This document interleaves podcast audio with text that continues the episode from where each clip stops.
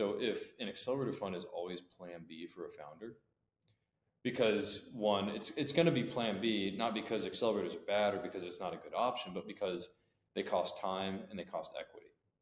Whereas you could go to a fund and get a better deal. Um, so if there's more plan A's, that means there's less um, plan B founders to go to accelerator funds. So you've diluted the quality of the talent pipeline to invest in.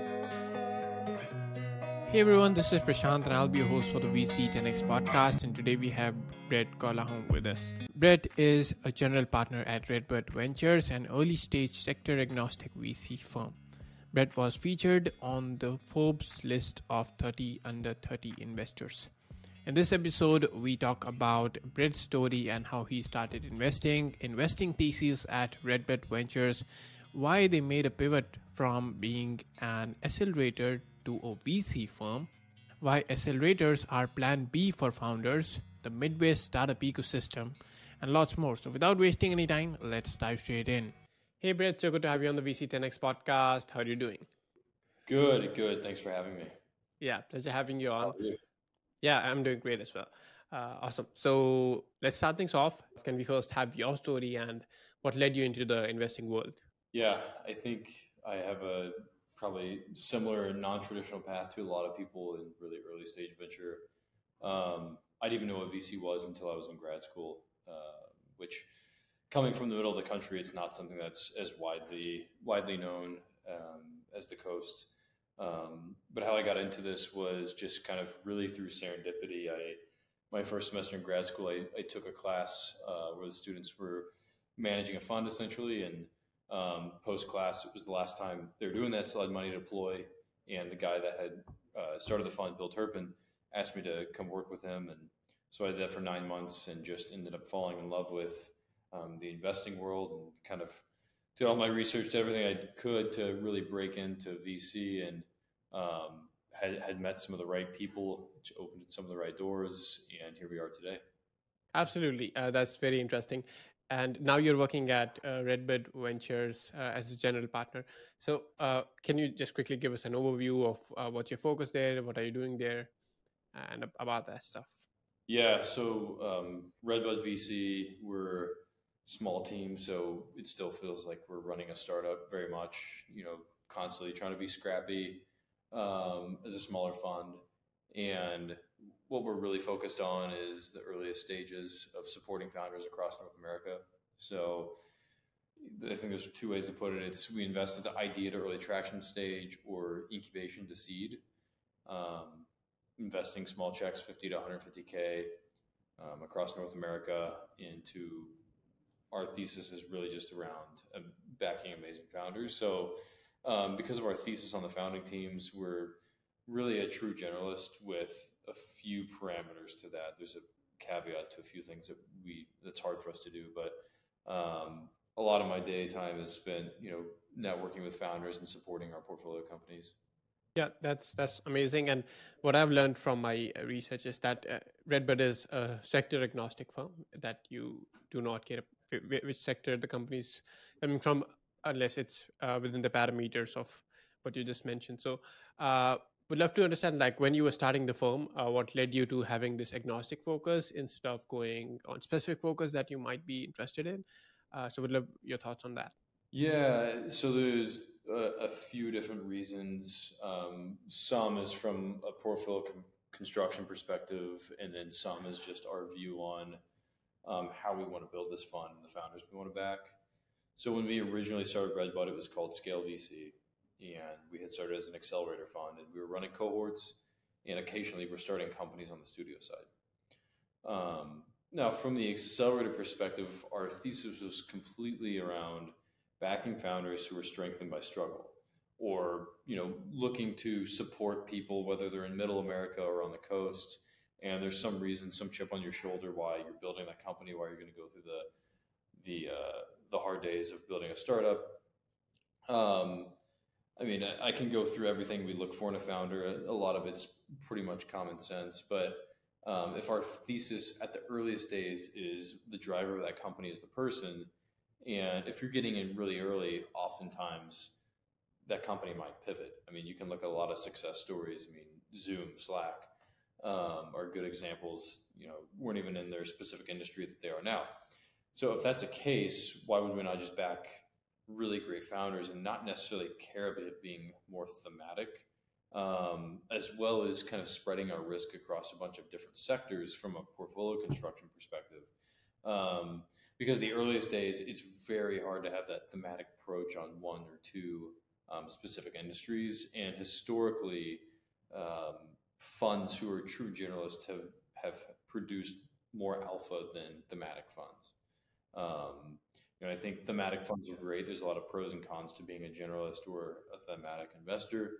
Um, but a lot of the reasons why people are thematic investors is to differentiate themselves and to raise funds because they have a particular ne- network or domain experience in, in a space.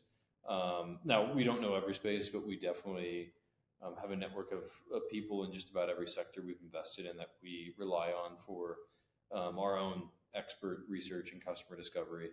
Um, so that's a that's a bit why um, I know it's it's definitely a, kind of a hot topic in VC. Yeah, yeah, totally. And uh, would love to learn more uh, of. I think you made a certain pivot from being an accelerator at scale to now. I think it's structured as a VC firm. So, uh, what was uh, what was that something that led you to ma- making this change to how the fund is structured? I would love an insight into that. Yes, I could talk for hours about this. Um, and I know you had mentioned my in, in your email the TechCrunch article I wrote on this. So yeah, we, we did four four cohorts through the accelerator. A lot of learnings from that. I wouldn't have changed it. Um, I think it forced us to really build up a support muscle and understand how we work with early stage founders. Um, to a point now, I think we're we've really hit a stride with how we do that. Now, um, on the cohort side or the accelerator side, so there's there's a few different dynamics. Um, I think the the biggest reason is probably the competition in the space now. So if you think of you know when YC was started in 2005 as the only accelerator fund where it cost quite a bit of money, let's call it a half a million dollars to start a tech company and uh, remote talent or overseas remote talent um, was a little bit harder to come by, as well as network effects were somewhat of a black box. Um, so now it's you have t- thousands of VC funds, a lot of those being emerging funds that invest very early. Now, because of this competition, it really forces a lot of investors to keep coming up with new ways to differentiate themselves and win deals and get into rounds. Um, so they start offering more services. So because all these funds are now offering their own services, it starts diluting the value of accelerator funds. And already there's more um, more capital in the market. So if an accelerator fund is always Plan B for a founder, because one, it's it's going to be Plan B, not because accelerators are bad or because it's not a good option, but because they cost time and they cost equity. Whereas you could go to a fund and get a better deal. Um, so if there's more Plan A's, that means there's less um, Plan B founders to go to accelerator funds. So you've diluted the quality of the talent pipeline to invest in. And so if you, you know, we just saw like how hard it was to try to, there was almost like a sales cycle to bring founders into what we were trying to build. And it's like, you know, if our product is capital plus support, why are we making this such a painful experience to work with these founders? Um, and we have a lot of good things to offer, but it's more about how do we market ourselves. So I changed the messaging mid May, um, removed Accelerator from our website because the Accelerator has somewhat of a bad taste in some people's mouth. Maybe it's been somewhat, maybe some people are somewhat jaded by it. You know, you've seen some of these things like Newchip getting sued by a bunch of founders and then people not having good experiences because um, there's so many accelerators now. There's too many mentors where the insights start to not be filtered. So you start getting all this insights that might not be good. So people had a bad experience with accelerators. So it's like we remove that branding, just kind of tested, see like you know what is the response from founders, and the conversion rate just on outbound or like people wanting to work with us just went through the roof. Um, so we officially decided to make that change earlier in the summer, and since then it's um, it's been an incredible decision. And you know I, I think accelerators, there's still a position for them in the markets. But if the quality of the pipeline for accelerators has diminished, Now, we still need accelerators to support a lot of founders, you know, maybe first time founders or founders who are a little bit more green, who might need a little extra hand holding. But as a capital allocator, I don't necessarily know if the best decision is only investing in people who need extra hand holding. Um, so if you look at a lot of the returns, and this is in that article that I wrote, PitchBook did a study on some of the top accelerators. You have YC, Techstars, 500 um, startups, and I'm blanking on the last one. But anyways, YC had consistent re- returns from unicorns. So between uh, 2011 and 2016, they like five and a half percent hit rate. Crazy. Between 2017 and 21, it was like three and a half percent. So a five-year period versus a 10-year period, but still you can see that they're on the same trajectory to hit those that unicorn hit rate. Now the other funds were about one percent during that 10-year time period, and zero in the five-year time period. So you just see like returns drop. Um, now, this is a small data point, but it's just a testament to that YC, yes, could probably still be around because what they've done, that all that really matters at the end of the day is they've created um, the largest vehicle for generating network effects for founders. And if that's what it really is important and boils down to the end of the day, why don't we just focus on that? And so that's what we've been doing is working on introducing founders. And then um, my partners in the fund have built a company called Equipment Share. So, and Equipment Share is now um, a unicorn. It's a top 25 YC company. They have roughly 5,000 employees. So they have a ton of insights from raising billions of dollars in capital and hiring thousands of people. And so we can bring those filtered um, insights as well. So it's like, let's break down the barriers, make this easy to, to back founders. We can still invest the same stage, which is like, we can either invest first, friends and family round, like incubation stage, or we can invest directly in like pre-seed rounds. And if founders want support, this is great. We have a vehicle to support them. If not, we're just going to give them our investment and um, have an opportunity to back an amazing founder. So that's a very long-winded answer, and it's still kind of shortened down. But um, the, the main reason why that we have changed our model. Yeah, yeah that's a very interesting point uh, that you mentioned there. Uh, I think it, it, can be certainly be debated across in the industry, but uh, so, uh, are you suggesting that uh, accelerators are one plan B for most startups? Is that what you're suggesting, or are you suggesting that the best founders are not considering uh, accelerators, or are you suggesting that maybe this is very monopolized by YC, Techstars, and just two, three accelerators that the rest of the accelerators are not getting that good chunk of quality deals? Which one do you think is the most prominent here? So um, it's very risky to invest the accelerator stage because generally speaking, you're going to be investing in like the first time founder or the young founder or somebody who, who lacks experience. So in order to diversify that portfolio, you need to invest in like 100 companies. So you need to have a pretty sizable fund. So for us, our, our fund's not necessarily big enough to deploy into 100 companies. We do about 35, which if you're doing traditional venture, so 30 to 40 range is what's generally suggested for trying to play the power law. Now, um, I say it's a plan B. Um, I wouldn't say that people directly say that, but let's say that if you put yourself into a founder's shoes, all right, and you want to go out and raise a pre-seed round, and let's say you've you've built an MVP and it's like man like I I need to start paying myself a little bit of funding so I'm not just you know on the verge of being homeless. Um, if you don't come from like a successful like you have a lot of money saved up. Um, and you need to start hiring some some more technical talent to build the product start onboarding customers have customers you know you there's reason to raise funding. So if you need to raise a million bucks let's just say why would you go to an accelerator and you know take in 100 200k and then have to do some programming and that pulls you out of your startup as well as take a super low valuation. So say like 1 to 2 million when you could go raise a million bucks let's just say the market's paying somewhere between 4 to 8 million post money um, for a pre-seed company. And if, if, if you're a, if you're a founder with a with a strong background you can probably get even higher than that. So you know why would you're you're trading a lot of equity and time in your company. So it would always be, well, duh, I would want to go take money from a fund, unless unless there was like something with like network effects you wanted to get from that particular accelerator. But oftentimes, um, I mean, a lot of these VC funds have just as good network effects, um, or or close to it. It's going to be a little bit more honed in because they're not, you know, YC's bringing in like two, three, four hundred companies at a time. Um, so indirectly, I guess directly saying yes, accelerators would be plan B for most founders, unless you just had no idea what to go next. And if you didn't know the next step to take in your startup, you're probably not getting funding from a VC fund yet.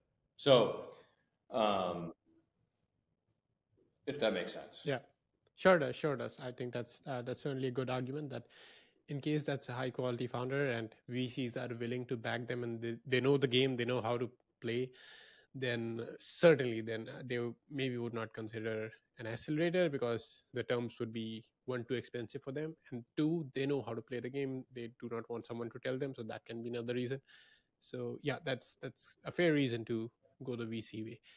Uh, great. We still do the same. Like we'll still do uh, investments at the same stage as an accelerator or founders who are really early stage.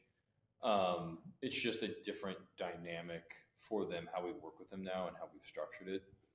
Um, so, yeah, I mean, I, I, think there's still a ton of opportunity there. It's just, I guess, how you portray yourself. It's like Greylock just came out with their own idea staged yeah.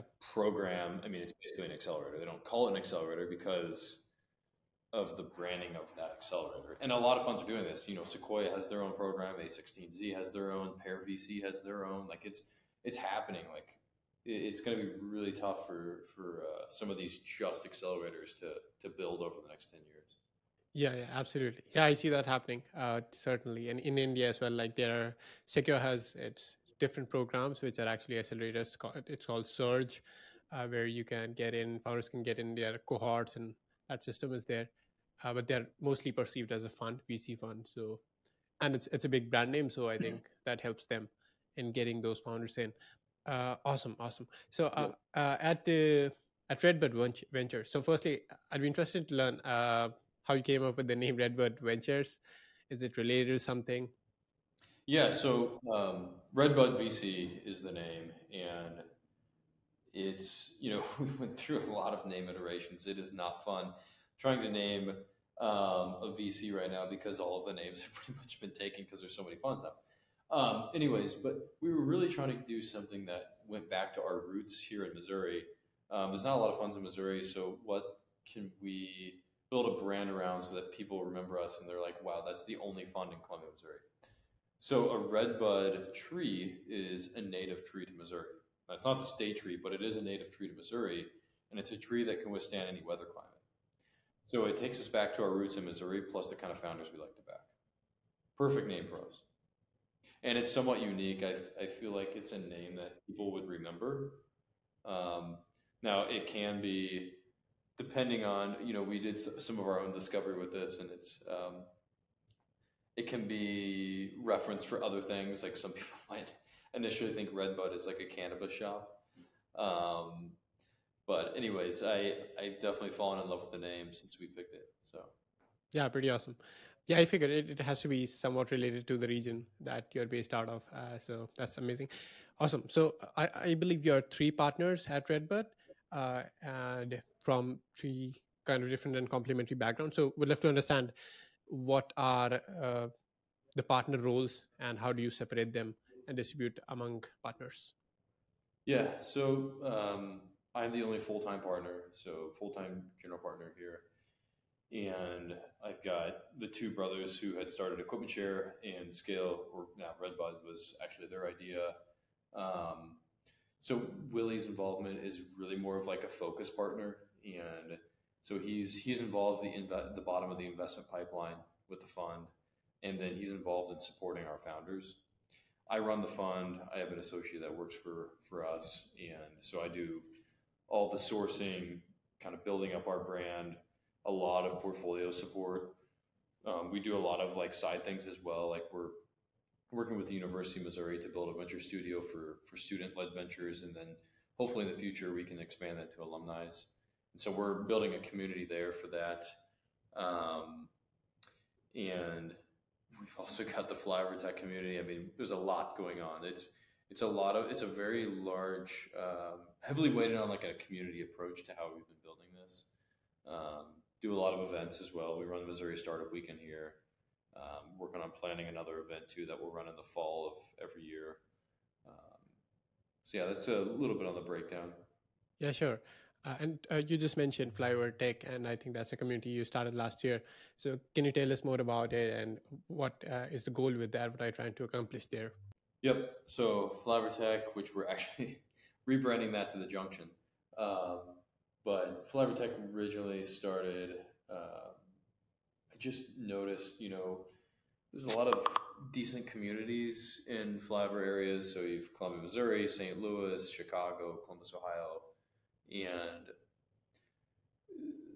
these communities are somewhat connected, but not in a way, an ongoing basis, or not in a basis where it's like there's this flyover uh, or network effects that are continuously going where you have a flywheel, uh, people supporting each other across ecosystems. And there's never going to be an opportunity for middle of the country to be like a Silicon Valley or New York City because we just don't have large metro areas like that that are dense enough because it's so fragmented. So the only way to um, build communities or a single community similar to that is to kind of connect everybody. So you have all these different nodes across the ecosystem, and so the Flyover tech, which will now be the Junction uh, coming up soon, um, I had started really to connect investors, founders, talent, um, service providers, people who want to support entrepreneurs or join companies across all these different ecosystems. Um, and I literally just put together a Slack channel and then started inviting some people, made one LinkedIn post about it, and boom, we had a few hundred members. And I've had people who raised their first round of funding, found their first engineer hires, found their advisors, made found their first customers on the platform. And it's pretty hands off. Like I don't have to like run like a Slack channel, really it's, you know, everybody that joins gets access to this directory of people that they can go access. Um, and they can say, hey, you know, we're part of the Flyover Tech community, and it increases the conversion of like actually getting a response from somebody in the community who otherwise wouldn't have maybe responded to you. Um, and so it's it's been really great to see, and I've had a lot of people, you know, send us testimonials without even asking, and yeah, it's been fun, man. Yeah, absolutely.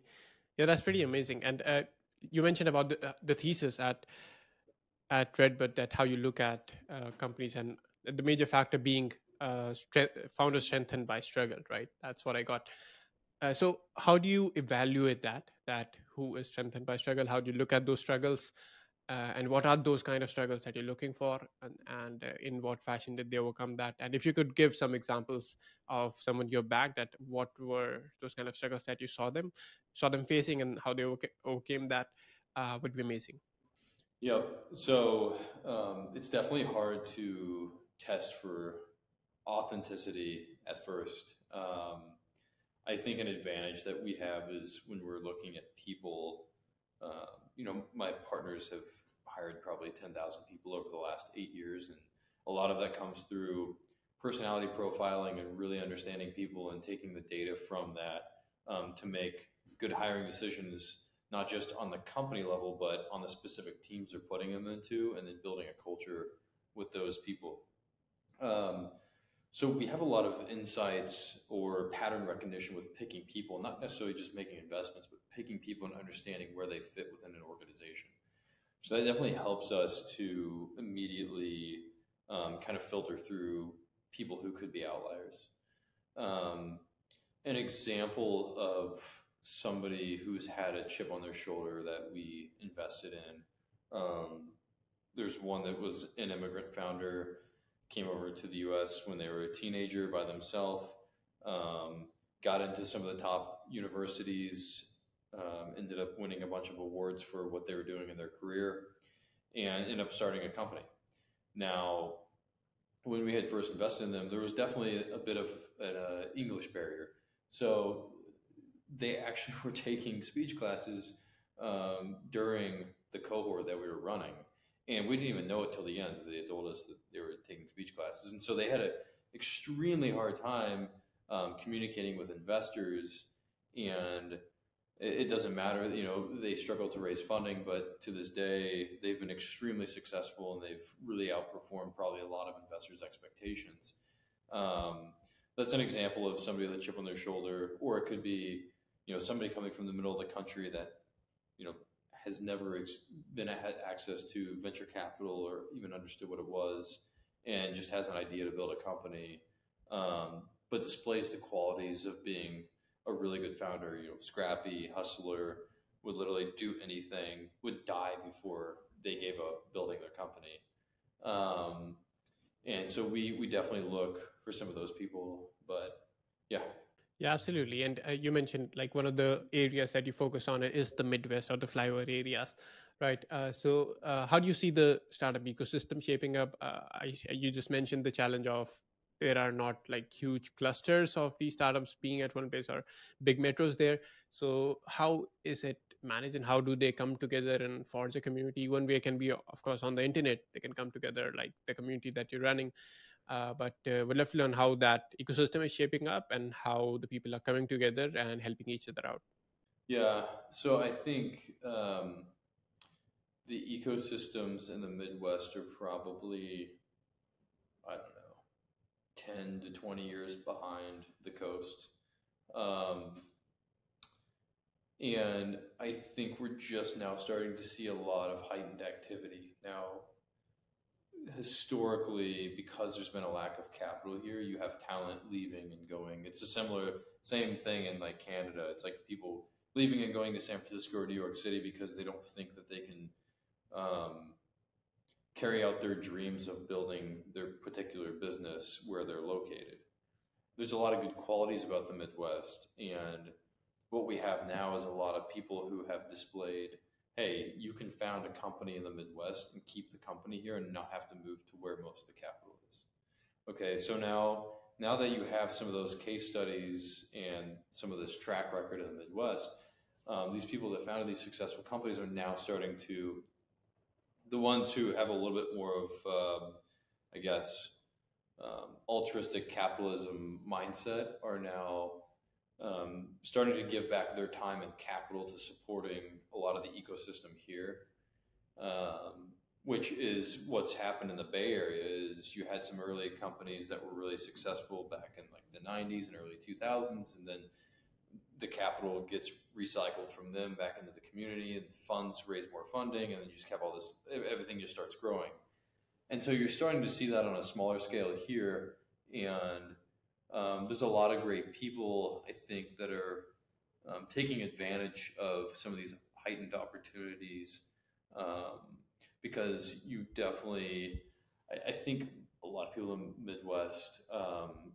are much, definitely don't like risk as much and um, like sticking to their nine to five job. You know, they, they live a very Midwestern life and so you need people to really champion this mindset what the coast has. It's like you're going to work your butt off and you're going to work 12 hours, 15 hours a day, and you're really going to champion a lot of um, efforts across the ecosystem and not just do the bare minimum or what you're used to doing. And so you're starting to see more people come out and do things like that and run organizations in that fashion. Um, so I think over the next five years, you're going to see a lot more activity in the Midwest.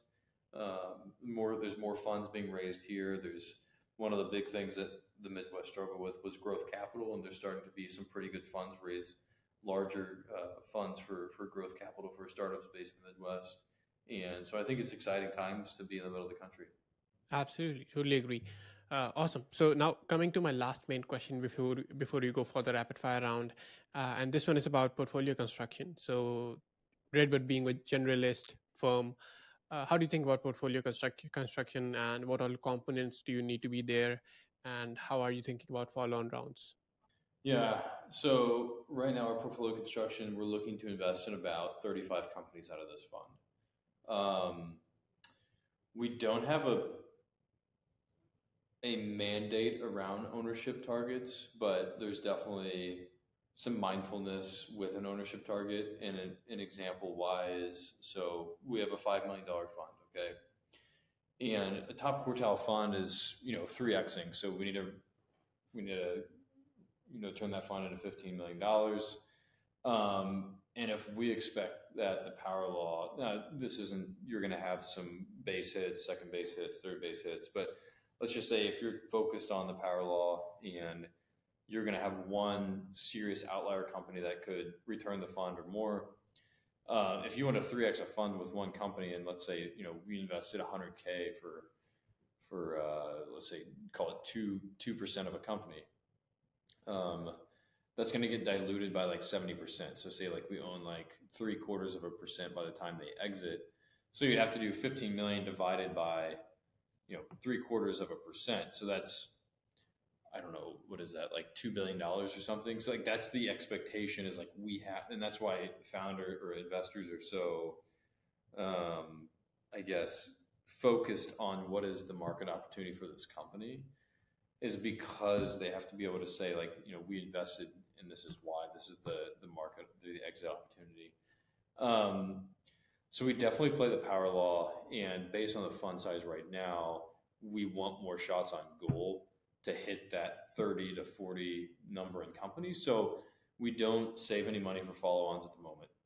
Um, in addition to that, it's if the stage that we're investing at that is so early, even two years later, there's really not there's been some de-risking involved but not enough that we would want to put you know 5% of our fund into one company or have our fund very focused on one company just because it's going to be years you know four or five years before and our deployment period is only three years so we wouldn't even be able to uh, really do any follow-ons um, so right now it's getting it's getting really good and focusing on those first shots on goal as opposed to trying to track companies and deploy them into specific ones of the portfolio. Um, and I would imagine we probably have that same approach when we raise a bigger fund next. Um, I don't think you start doing follow-on capitals until you have a pretty large fund, um, 100 million plus. And at that point, you know, as you grow the fund too, the expected returns start going down uh, because you have more capital to deploy.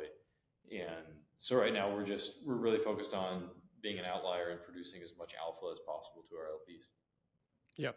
Yeah, that's uh, that's a great approach.